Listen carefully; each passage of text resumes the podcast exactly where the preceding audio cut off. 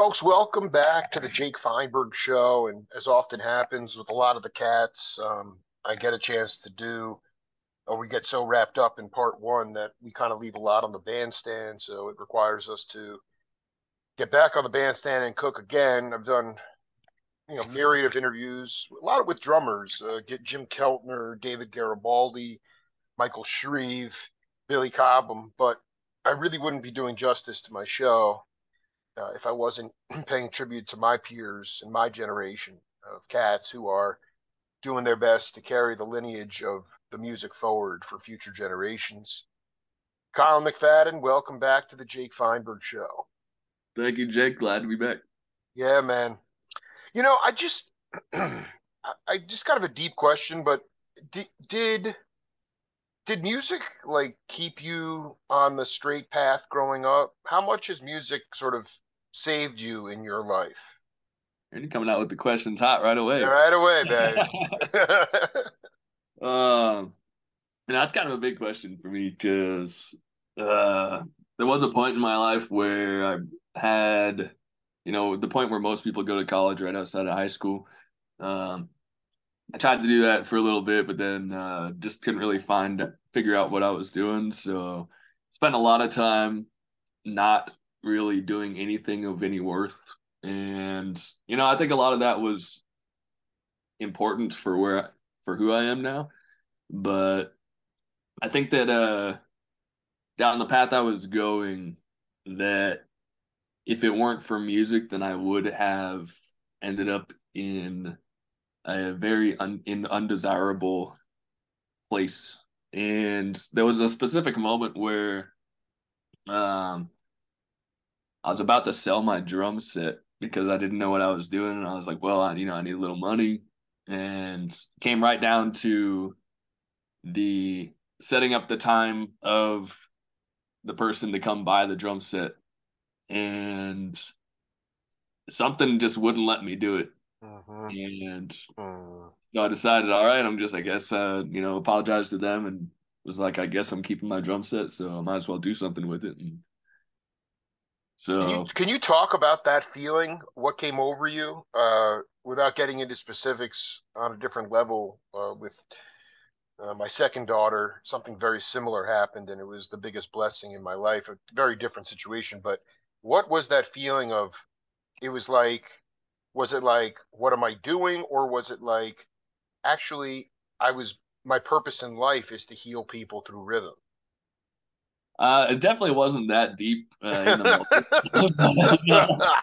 in that moment. It I was, did, yeah. Uh, it was really kind of like I didn't understand what the feeling was, and it was uh, I don't know, man. It's like it wasn't it wasn't anxiety. It wasn't uh, uh, fear. I I don't know. I guess it might have been a combination of those things, you know, anxiety and fear and uh, unknowing what would happen if I did sell it or all that. But it felt like it was something a little more, man, where it was just like a part of me would have been sold with that drum set that, you know, would have just left a gaping wound. But that's deep. No, I mean, I, I'm with you. It would, it would be like a part of your, like removing your organs or something, you know? Yeah, you know, take out my spleen and sell it to someone. so, I mean, for younger cats who are, I mean, let's face it, so many cats, you go back 50, 40, 50 years, uh, you know, it wasn't a prerequisite music uh, for a musician, especially. It wasn't, you didn't have to go to the academy. A lot of the cats I've interviewed never even graduated because they got a gig and went on the road.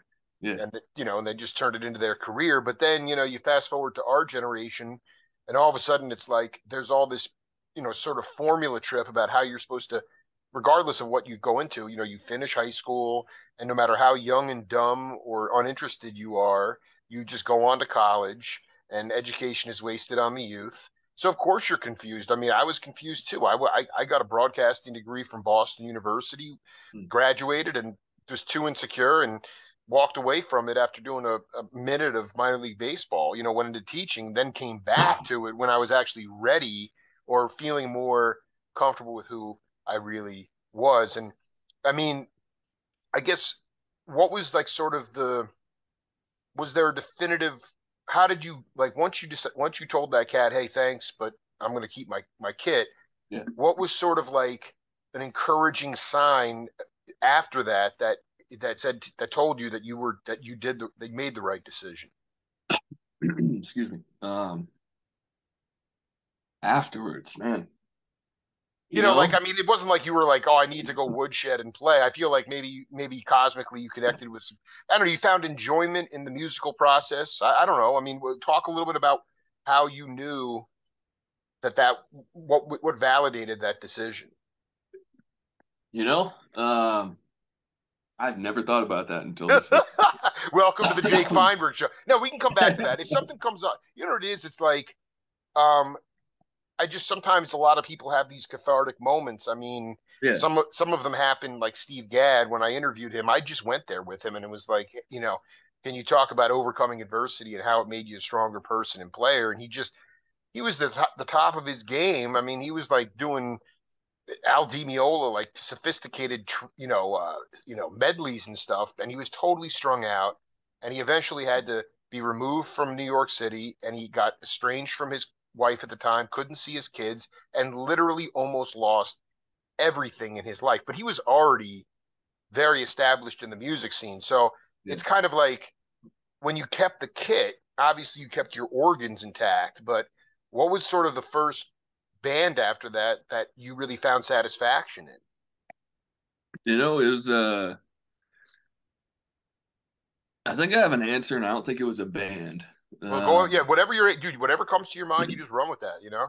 Yeah, I think that uh once I decided not to sell it, the affirming factor for me was that um well I decided okay, I'm going to you know try to go to school for music and see how that goes, but it was kind of the refocusing of my whole life towards that. Um, I had stopped, you know, doing the things that were not healthy for me and kind of uh not even consciously, just kind of gradually happened that way to where mm, that's beautiful. I found that the things I was doing didn't really hold any worth for me in comparison to this, you know, this drum set and this music because I had started producing at the same time. And it became just sort of this gradual shift where that was the beginning moment that really made me uh you know figure out who I wanted to be and that I didn't want to go down that that path that I was doing that I was going down. So I think it was uh mm.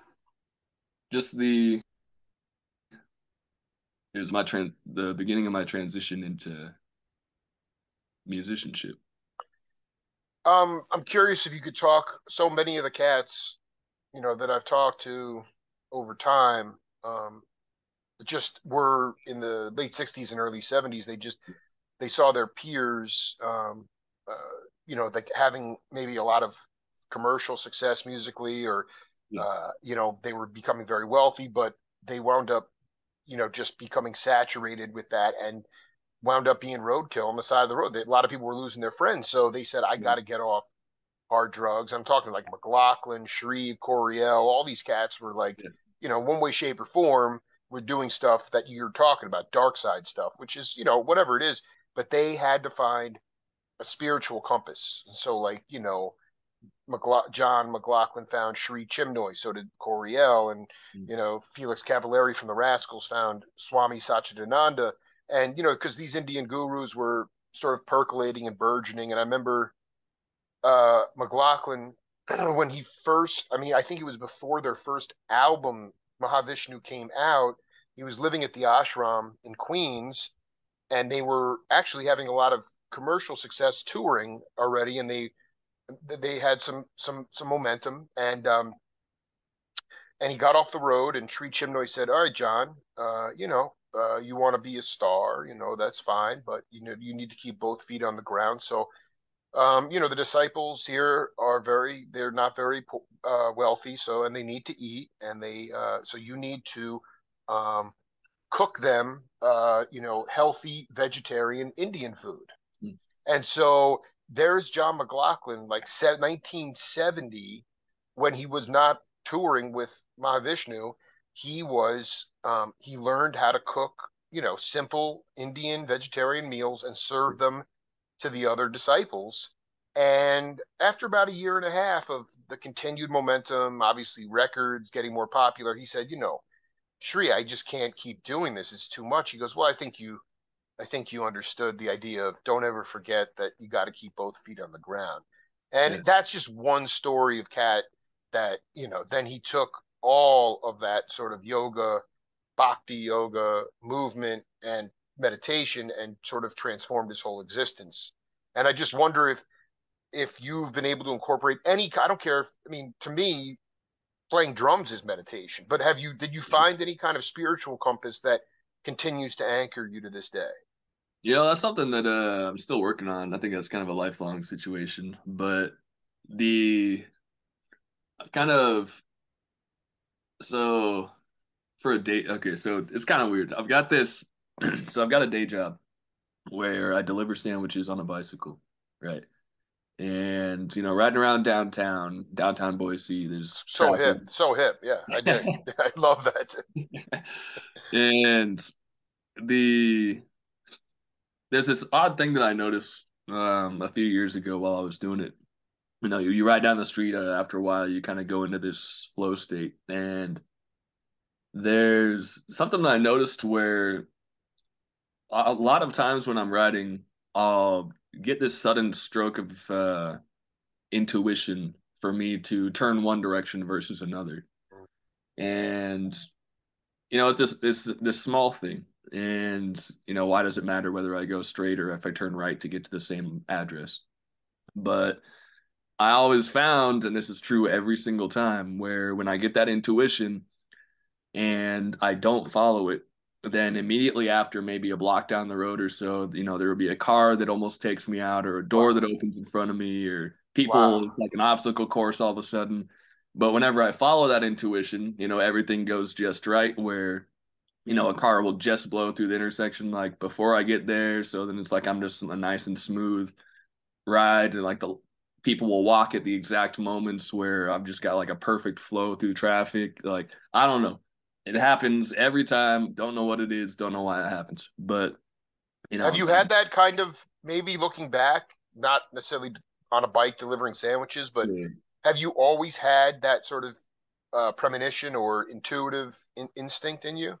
You know, I don't know. Uh, I think maybe it's just more the older I've gotten, the more I've trusted, trusted, but also noticed it and listened to it. Um, I mean, I want to say yes. You know, there's lots of situations where I realize after the fact that, um, you know, I thought maybe I shouldn't do something and I did it anyway. And then, right, right, like, exactly. Well, but, um, I mean, tying that back to music, uh, I mean, I feel like the same thing happens when I'm behind the drum set. Um, you know, it's like going against that intuition to play something, and then maybe that thing that I'm playing, someone else plays the same rhythm, and it's like, wait, what was that? Like, you're right. No, I, I was going to ask you because that's like there were times when I saw this configuration of up is the down is then you know you you and the bass player were like smiling at each other yeah. uh sort of like you went one way, you zigged, he zagged. But I mean, to me, it was like one of those things where have you, at least from a, a bandstand, not in the production chair, although I guess that's also very, very true. But have you learned to trust that instinct to say, I feel like I want to take the music out here, and then actually all the cats, like a flock of, you know, birds, they all go with you. Has that? Have you learned to sort of trust in the idea of saying, I'm going to add to the musical conversation? No, one hundred percent. You know, I think it happens. You know, when I add something and then people go with me, or when someone else adds something and I go with them. You know, it's and I think that's uh kind of where I was going when I was bringing up the whole bike situation because that intuition, that feeling is kind of the like ties into my uh I guess not really consciously practicing spiritual practice because I don't really uh I haven't really aligned myself with um like a uh, categorized practice, but um, I mean, I, like I mean, to, you know, I think that's completely legitimate. Um, I just know that um, some of the, I mean, I received the Tao, uh, T H T A O, the Tao, uh, Eastern yeah. spiritual way of life. It's definitely not a religion, but um, uh, 10 years ago.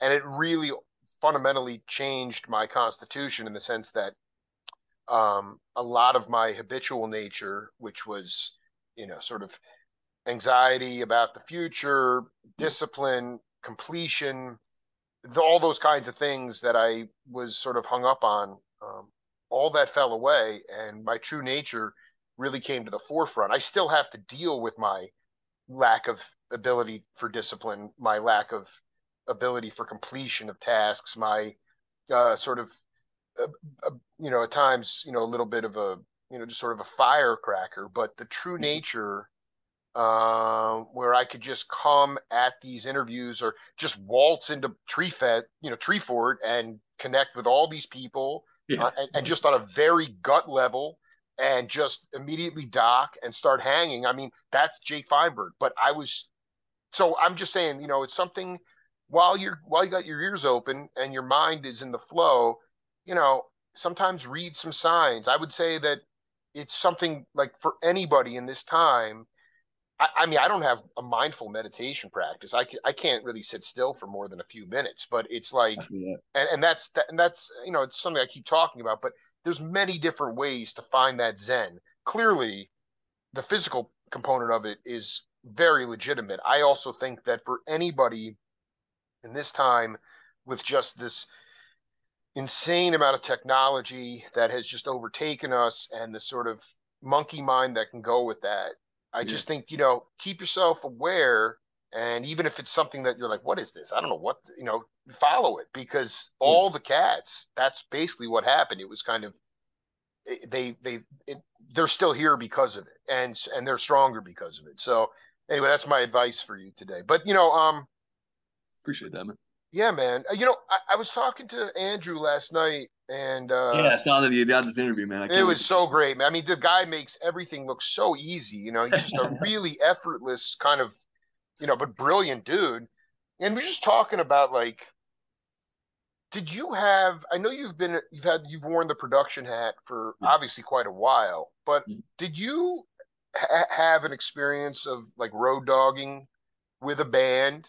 Uh, and if so, you know, what was that experience like? I, I you know, because the today, I mean, what Andrew said was because he did that with uh, uh, Buster Blue. I think that was the name of the band, and and he did that quite a bit. And they would be on the road for 30 days, and then literally off for two days, and they get back on the road for 30 days. Now just to have a band touring is hard enough. Yeah, but right. then you have like, it's even like you go out for two and a half weeks, and then you're off for two months. So the calendar's changed. The you know it's gotten so much more expensive, and it's just freaking hard to put a band together. And all that stuff is like, you know, that's neither here nor there. I just wonder what your experience as a road dog has been, if at all. Almost zero. Um, pretty much all of my experiences have been uh, wow, wow, um, yeah. Um, it's either like session situations or local situations. Um, yeah, I mean, honestly, I've never uh, been in a touring band that's uh, toured around. Is that something that you've again instinctually maybe not avoided, but not really ever? It's you've never been called for that. I mean, some people the road can eat you alive regardless of how good the music is. Have you yeah, made that? You've never had an opportunity, or you just have kind of not ever wanted to do that. No, it's honestly that I haven't had the opportunity to do it. Um, I've really just been uh, keeping my head down and working. Um, it's actually kind of funny. Uh, I owe my position in Up as the Down as the to a drummer right. Wade Ronce. And there's a good chance that you probably saw Wade playing sometime during Treefort because I think he's done like 25, 26 shows. Like he's one of the people holding the record for the most Treefort shows done. Wow. And, wow. you know, he's a local drummer, insane guy who has his own um, drum mindset and program he started called the Universal Drummer. But him and I actually met in a lab jazz band in college. And um, I think he had had some jazz experience beforehand. That was my first experience in an actual big band, and through that, you know, we just uh, kept in contact. And he just hit me up one day and was like, "Hey, uh, one of my friends, their drummer's leaving, and they're gonna need a drummer. I I recommended you. Told them that uh, um, you know, you're a great drummer, and you should hit him up. And I was initially, I was like, oh, okay, yeah, cool. I'll check him out. I'll check him out. um, and I was really busy around the time, uh, and uh, a little time had gone by, and I still I checked out the music, but I hadn't reached out yet. And he, he actually reached out again. He's like, "Hey, did you hit them up at, at all?" And I was like, "Oh no, but you know, I'll definitely do it now." So right afterwards, I messaged him on. I had messaged Andrew and was like, "Hey, heard you guys need a drummer, and uh, you know, I like your stuff, and I'd like to give it a shot." And that's how I made the connection. So I owe that to Wade. But he now is he is he on the road right now, or he's just too in demand in Boise?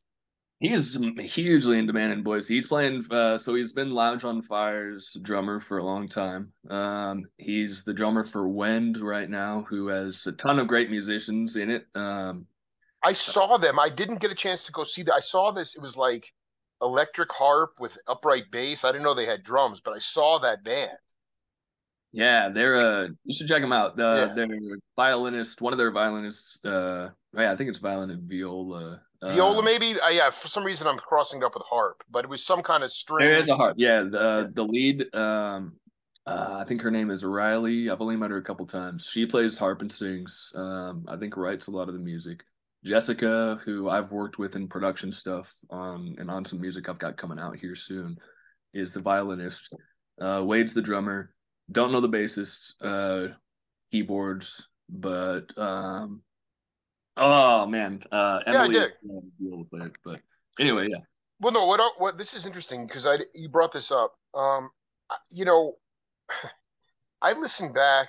So many of the cats. I mean, you know, when jazz was a popular music, uh, so many of them came up when they were young kids, like in that big band era. So even if they were playing in a smaller ensemble, they could swing the band yeah. with maybe just like, you know, I don't know, a little bit of the the hi hat, or I mean, it was like subtle. Ride, that's all you need. you know, and, and so I, I want to know. Talk to me about the because it's it's so it it it is um, not an easy thing to swing a big band, and I wanted you to talk about that experience, how you were able to get yourself at least under the band enough so that it felt like people were levitating. To me, like that is again a very sophisticated way of like not being t- not having too much language on the kit, but making it swing really hard. Yeah, man, that was crazy for me because I had no idea what I was doing. That's probably better, dude. You know. Yeah, man. I remember the the uh, the band leader um, he he was a trumpet player. He is a trumpet player, and I just remember him coming up to me and trying to explain drum grooves.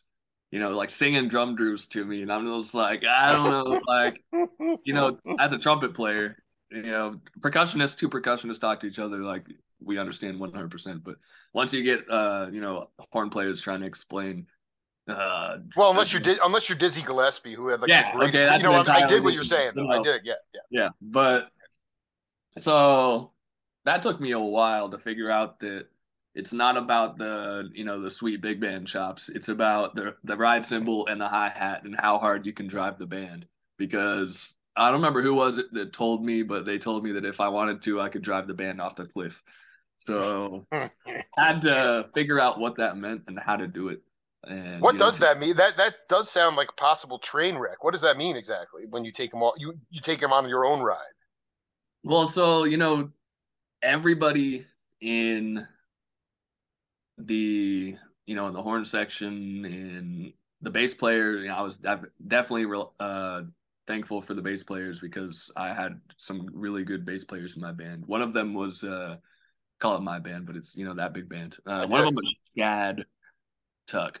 Shad Tuck is also a local cat. Who, you got to hook me up with that cat immediately, dude. Oh man, yeah. um, was he playing string bass or, or electric bass? No, depend on the day, but I did. he is so he's a local guy who um, is in a band called Chief Broom, and definitely check them out. Definitely hit him up. Um, I'll, I'll hit him up also because you should definitely talk to him. And they, uh, yeah. Anyway, um, can you talk about how how he helped you? Oh man, uh, he just he knows he understands the feel the the him and at the same time his brother rest in peace TJ Tuck he had the so TJ was an insane jazz drummer. Like he, I don't know how long he has had. He had the hmm. the the feel. Like I want to say he probably had it since he was like I don't know seven or eight. But you yeah, like in the womb or something, you know. I mean, seriously, yeah, he was yeah. that good, and right. you know his brother uh Shad, like both of them grew up together playing this music, and uh, Shad's ability to just drop into the pocket immediately and like somehow help through I don't know if it was like telepathy or body movements or whatever uh get like help me get into that groove not even realizing what it is that I'm doing at that point because I'm so new right green as hell and I love this dude I first of all I, yeah okay so I, I want to before you go on, just talk about maybe looking back on it. Okay, you were green as hell.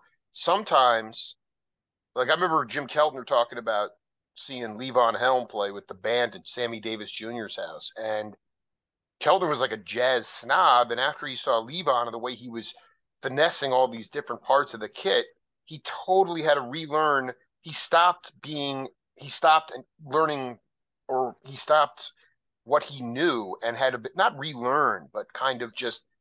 And I just wonder. My question is like looking back on it, was it helpful for you that maybe you didn't know the academic side of it and you were going purely on feel? Sometimes to on.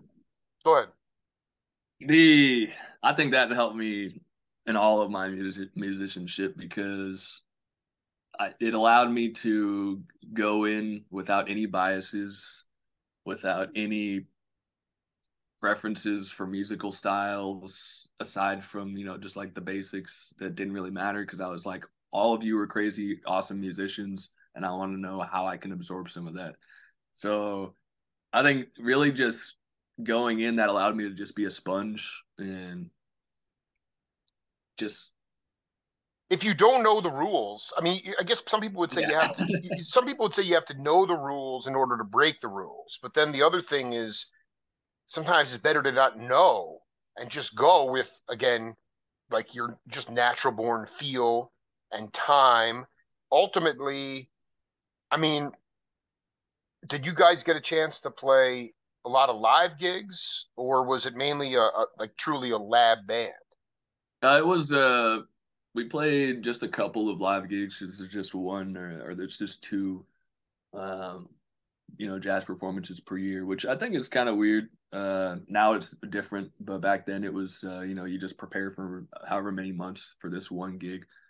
Whereas now with the current guy, also someone else I've got to shout out is Dr. Derek Ganong. Mm, I love you dropping these names, dude. Man, that guy is so he runs Gene Harris Jazz Festival now here. First of all, when is that, dude? Gene Harris is my hero, and I was at the band shell and I was like crying.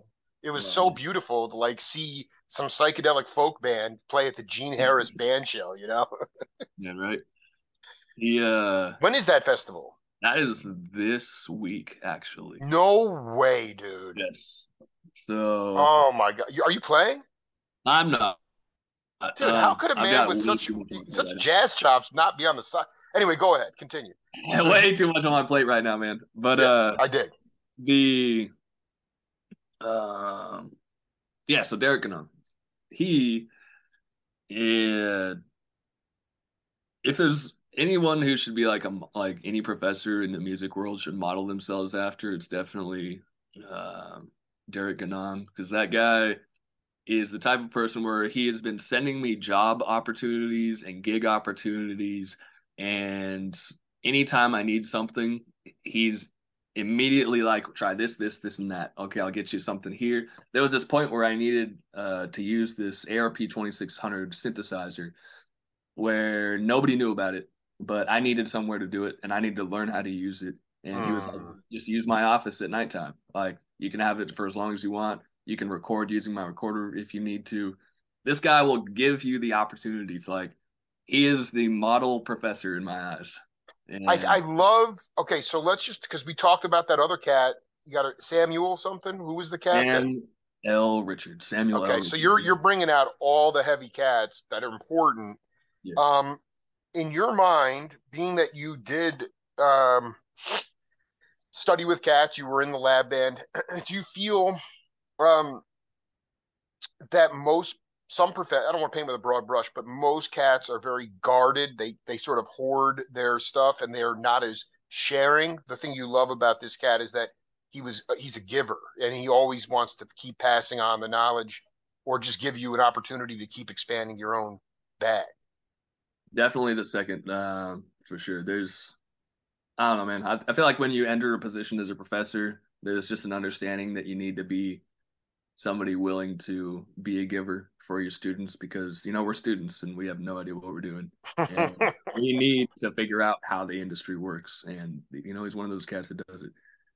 Um, but i think that that's why also why i like playing and why i like being in up is the down is the because i don't know if andrew talked to you about it but he also um, is like runs the stuff for the uh, Boise Bo- Boise Youth Orchestra for the Boise Philharmonic, and him and Cam both um, are are a part of that Boise Phil in that aspect, and and I think that's why I like playing with them is because they have that sort of mindset where they're giving back to the community and they're open minded about it. You know, they're not coming in like these kids need to learn their Beethoven. You know, and I completely agree. The vibe is so like, hey, bring whatever you got to the table and we'll figure it out, you know? And I dig that, man. That that to me is how you create well and, and you just keep it fun.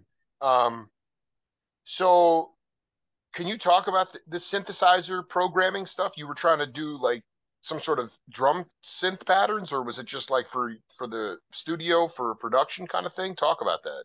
Yeah, this was just for production stuff. Um it was so I'm um still really into flying lotus but i was really into i wanted to analyze a lot of his music and figure out how to like what he was doing. And excuse me there was that um uh synthesizer in uh used to be sam richards composition office because i used to be a composition student. And i just used it to learn. It had all of the instructions still in it, like all the original stuff from the 70s. And so I used all of that to teach myself how to, um, wow. you know, create sounds on a modular synthesizer. Wait, hold on. Was it a was it a was it a Prophet or like a Minimoog? What kind of brand was it? So it was an ARP, uh, ARP 2600. Oh my God. You freaking self taught yourself an ARP 2600? Yeah. Dude, that's like George Duke style right there, man. That's was, I'm so that's envious so sick. I got to learn on this like when it first came out, you know. Oh my god, that is still though, you couldn't have asked for a better model because that's really where it was at, man. Dude, it was oh man, it's such an iconic sound. But it was really finicky because the the the tuning pots were messed up because it hadn't been serviced in probably like 20 years. So uh, I would have to press a key like four or five times to get it to land on the pitch that I wanted sometimes. So ended up with some cool kind of improvisational kind of working with the off tuned notes. And it was way off sometimes, like three or four steps, you know, so you'd be like all over the place, but eventually it landed on the notes. So it was cool. exactly. I mean, you self taught yourself. I mean, I, to me, do you, um, do you, ha- do you, you talked about uh, orchestration. You you you were, or composition, compositions. Mm-hmm. You were creating. Um, do you do you work with artists sometimes that come into the studio and and just are like, wow, I need a tune. Does anybody have a tune? And then you sort of break out one of your compositions. I'm wondering how much of those things that you've been working on for years now uh, sometimes can get turned into other people's you know grooves on a record. You know, I have a bunch of stuff like that, but I've never busted it out in that aspect. Um, after this Treefort and kind of all these experiences and talking with you and um, I've got I've got an idea. Good, good. I want you to move on that, dude. Yeah, some music that I've had written for a long time, and I want to, you know, get people together to start, you know, start something new. Um, so, so you're thinking. So I mean, but in general, like, um, I mean, I even think to just test pilot it in some ways, like that. I mean, get a group, do whatever you got to do, but just even somebody comes in, they're a little bit green, but you know, they have like most of an album fleshed out, but maybe they're short on a tune. And if it works, uh, figure out how to, you know, the cutting room floor in the studio at that time. To me, like the best thing about being an artist is just the ability to constantly create. And that means that like you could have created something in his office with the ARP and it might just be sitting there, but yet then you breathe it breathe life back into it. It just music has cumulative results, and I want you to start thinking about the idea that you know so many times when I was when I was in the studio and I had a lot more apparatuses, I'd be playing name that tune for musicians, name that voice for musicians, but like so many cats were like, I cannot believe you just played that record. I haven't listened to that in 50 years. I didn't think anybody cared about that. And yet it's one of my go-to things. And then we're highlighting it, bringing it to life. And it's like, so I think you should think about, regardless of how new or old your canon or your catalog is, take a look at that stuff and figure out what songs can take on a life of their own, man. I think that would bring some serious enthusiasm, you know? I think that's really, really solid advice. Thank you, Jake. Well, I want to ask you where, if I asked you in set one, let me know, but where in your mind, as a person or a player does Collin McFadden know they need to push themselves out of their comfort zone in order to grow? Obviously, you're a pretty fearless person. You can teach yourself stuff. Um, you are you were in the academy, but you're not an academic cat per se. Yeah. But you know, in general, what is that area constitutionally that you know you need to push yourself out of your comfort zone in order to grow? What do you mean by that? Uh, by area specifically? I mean, like, uh, like, um, for instance, like I was talking to a cat, a Treefort uh, band leader, and he was just talking about, you know, the music side of it is one thing, but you know, the idea that you know he has to wear eight hats, so part of him has to just be a little bit sharper as it relates to the business side of things, uh, you know, and, and sort of the ability to um, organize or have resources enough to, you know, have the sprinter van, have the merchandise, you know, it, it's like the, in this day and age, obviously you're you're more of a a produ- a production guy, but it's just certain areas of your it could be a chops based thing, but or more to the point, it could be a personal. It could be like a relating to people kind of thing. I mean, I you know, to me, in, in your as a, as an artist, as a professional, where do you feel you need to grow the most? Uh, probably in the willingness to make those professional connections for sure. Um, what does that mean? I mean, in in terms of going, you know, going to shows and seeing someone who I thought, you know, I'd I'd love to work with this person, and you know, instead of just going home being like, I'll you know, find them and talk to them some other time, actually going up to the stage and you know, bugging them and being like, hey, man, uh, you know, what you did, I think you and I could really make something cool.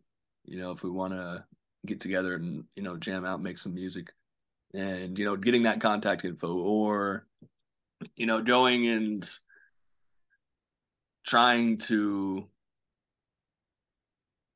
make connections with people who may not be on the gigging side of things, but be on the on the uh, you know promotional and business side of things. Um, you know, try to learn all aspects of the industry. Absolutely, you're you answering this. Per, you, you just nailed that answer, dude.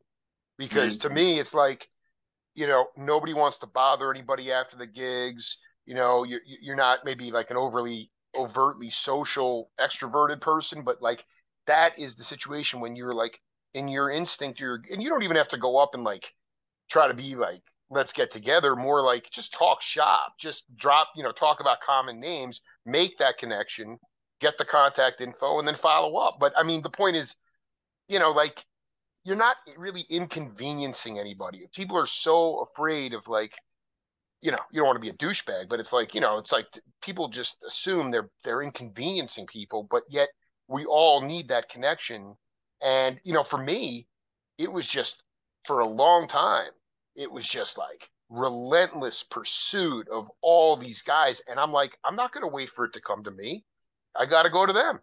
And so if you start doing that a little bit, either in the promotion, business side, or music, musician side, you know what? If one out of five breaks your way, then you're already set. You know, I mean, I, to me, like that is your world becomes bigger and you really don't have any idea where it's going to lead to. Most importantly, you're just being vulnerable. You're just being a real person and being like, I dig what you're doing, man. And, uh, you know, uh, you know, my name's Collin McFadden. And they'll probably be like, holy shit, I saw you play the other week, you know?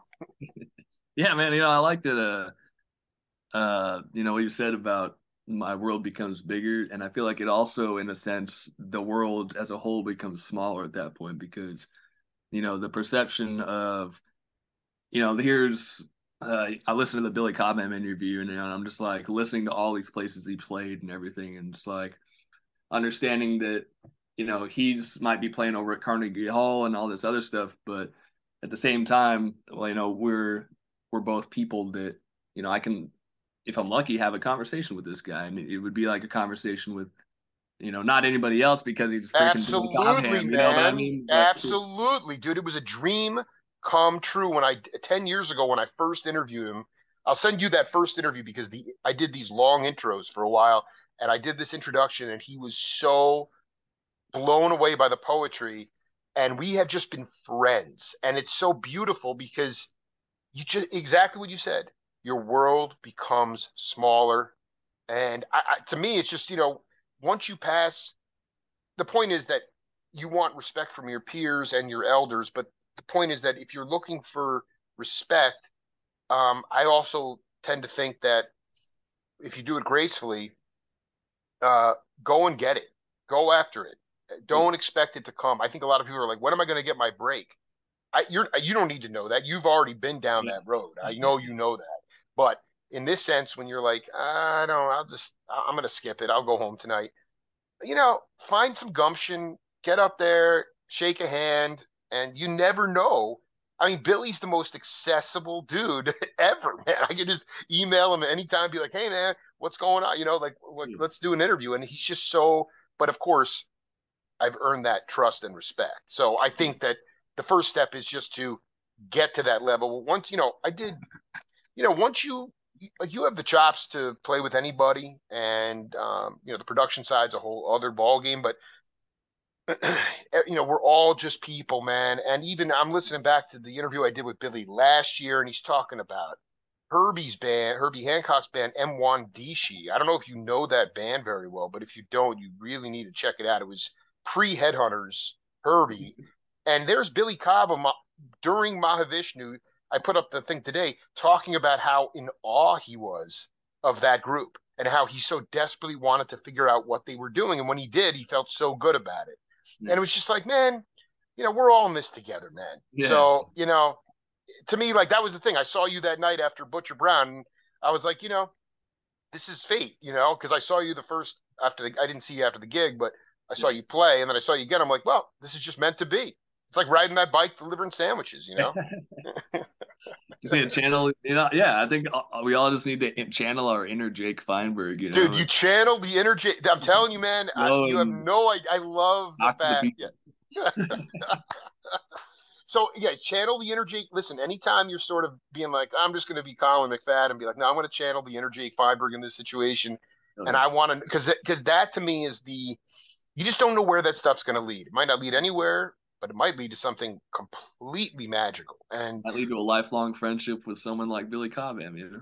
Well, listen, I'll hook you up. I mean, what I'm saying is, I got. I'll, I'll say, you know, you want to talk to Billy? I'll give you. He's just, oh, you know, he wants. He wants to. Uh, and again, you know, the the easy part for me is, Collin. The truth is, if I was a drummer, I would be freaking petrified. man. I am not a I'm not a musician, dude. I'm like a humanist, you know, like I'm just coming at it from like a fanatical journalist point of view. So I'm not like in awe of them, but believe me, it would not be easy if I was you and and like, you know, an accomplished producer or musician, but then like, oh yeah, I'm gonna go talk. I mean, he just dropped, I don't know if you heard that part where I was talking to him about in-ear monitors, and all of a sudden he's yeah, like, yeah, yeah. Yeah, I play with Peter Gabriel. I'm like, when did that go down? It's just Was so that, many that the live. Carnegie Hall show where he's like, Oh my, with Wayne, dude. Holy shit. four five different songs or something. It's like what? Yeah, no, they, they, they, they're like, we had 20 minutes and we just cycled through five different themes. And I was like, this is insane. dude. Yeah, but he just, um, he got the memo. And if you really go back, I mean, I think the other part of it is, Collin, is just like, and you've sort of kept yourself, you know, insulated within that regional Boise scene. Um, but like Billy, like, I mean, in one of our interviews, I can, I'll send to you, he, like after Ma- Mahavishnu broke up, and it was not a good breakup, and uh, he was pretty much left high and dry, no money, and this is after a lot of commercial success, and you know he made this album Spectrum, but he he kind of like, I mean, I think your heart opens up more and more when you get knocked down or you you know things aren't right, things don't be handled correctly, but yet you have the resiliency to get back up never lose that human quality. And I don't think it comes by just having some sort of blissful experience. I think it actually has to come through, I don't want to say mistreatment, but, um, you know, it's the music racket, you know, it's a racket. It's not a fun thing. And, you know, that's what Andrew was saying last night. I mean, you know, even, even road dogs today, you go on the road. I mean, when with his old band, they always had guarantees. But now cats show up, sometimes they don't even get paid. Yeah. And it's really fucked up, you know, and it's it, it's just and but that's part of how you be either you can become very dark and cynical or you can be like Billy Cobham because Billy Cobham didn't come like that because it was easy. I mean, the guy was, you know, and I and I just I just love him to death and I I mean, I've just and I just I'm so grateful that he's always just an accessible accessible person because there's there's plenty of wankers out there too, you know. Yeah, for sure. Yeah, man, So, man- think yeah, go ahead. there's uh you know there's like this philosophy that I've got where I go through and you know whenever I'm having a bad day or it's like a hard day or whatever you know it's like I've got two options I can either like accept like let myself get into this darkness of this bad day and you know ex- transmit that to that to everybody I'm in contact with or I can choose to you know find some positive in in all of that you know whether it's like some regular person I talk to on a reg- on, or person I talk to on a regular basis who you know welcome me with a smile or something you know that's one little thing there you know it's like oh it's, Absolutely, man. I've got the option to either look at it in some positive aspect you know, no matter how shitty it is or revel in the darkness you know and I you know I mean, I had a really dark day yesterday for one reason, and it I kept feeling like being triggered inside. I mean, it was hard to sleep at night. Um, but yet I was like, and I think this is the ultimate thing, like, you know, if it's if you're dealing with your own demons and it's a one-on-one, it's within you, that's kind of different. But if it's some sort of external issue that's bugging you, especially if it's with other people, unless you just feel completely violated, I just sort of am trusting in my instinct to say, and this is the Tao at work too, is just rise above it and be graceful. Find a way to be graceful, be a bigger person. Like, and that's so hard. It's hard for me to do that sometimes, especially because I feel like I want to get my point across. I don't want to lose my individuality. And I don't even think that some of this stuff is fair. And yet, when I surrender and I just basically say, I'm just going to su- surrender and I'm just going to try to be a big person or bring that positivity, even if I'm not feeling that great. Yeah. I don't know. I mean, to me, Yeah. like it, it, it's, I think it goes, it, it's not just go, it doesn't go a long way. It's eternal grace. If you can do that. Man. And you know that's that's so attractive that people love to be like it's magnetic, you know. what I mean? is, People man. Love to be around people that are like that, you know, because it's it's just so Except, you know, let me tell you something, brother. Uh, uh, you know what it is? You're darn right. It's may, I, the musicians love that vibe, but then in the workplace, sometimes you get around very dark people and they hate that. And so they try to bring you into their darkness because they get threatened by that open heartedness. That's yeah. the challenge, really. And then the idea of saying, I have to find a way to rise above this and be graceful with this person, even though they're completely dark and they've always, you know, whatever it is, but I'm with you. The the point is that you you know, and I can't. I, sometimes I can be a real. I can be really short, and I, am still working on my own cult. I have not figured anything out, but I it's like I can be real. But you know what it is like, man. Yeah. You just try to stay. And I would go back to the bike analogy. Every time your gut is telling you something, every time your instinct and intuition is telling you, you follow that. Yeah. Period. You never compromise on that. You play. It plays out on the bike but that plays out in life. It's very hard to do because society says you got to follow these certain paths, like you know, go to college when you're not ready to go, you don't know anything.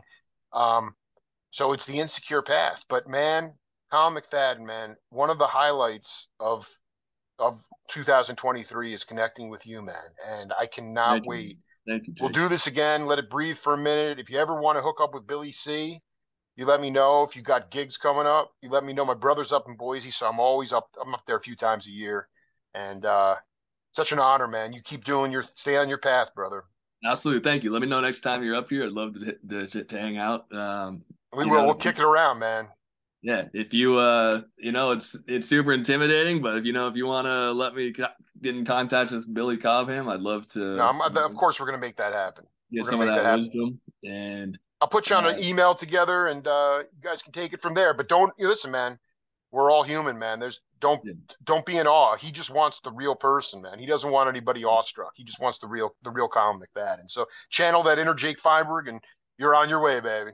Thank you, man. Hey, uh, yo, I just want to say, last time uh, you said something in your interview that really hit me, really touched me. It was hit me, uh, man. What's up?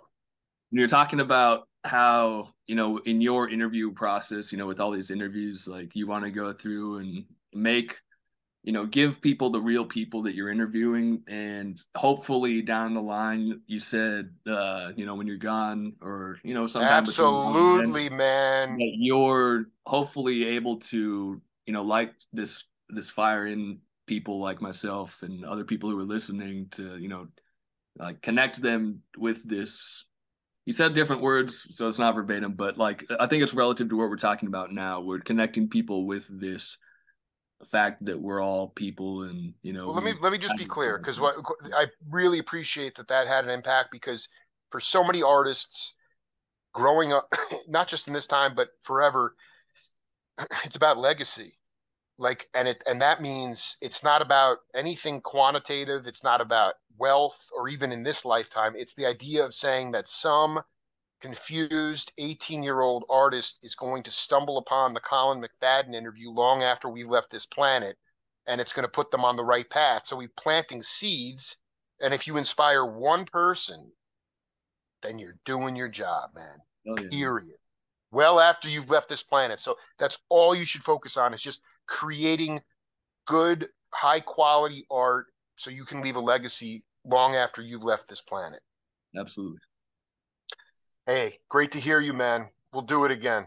Thank you, man. I'm really glad that we met up that day after Buster, Buster Brown, man. Yo, you got to hook me up with some of those uh with that that bass player, or just you know hit me with some names of cats I should uh you know I should I should hook up with in Boise because it's a treasure trove up there, man. Yeah, man, you bet. I'll uh as soon as we get off here, I'll I'll start sending you some names. Much love, dude. Be cool, man. Absolutely. You too. Peace. Thanks, Bye.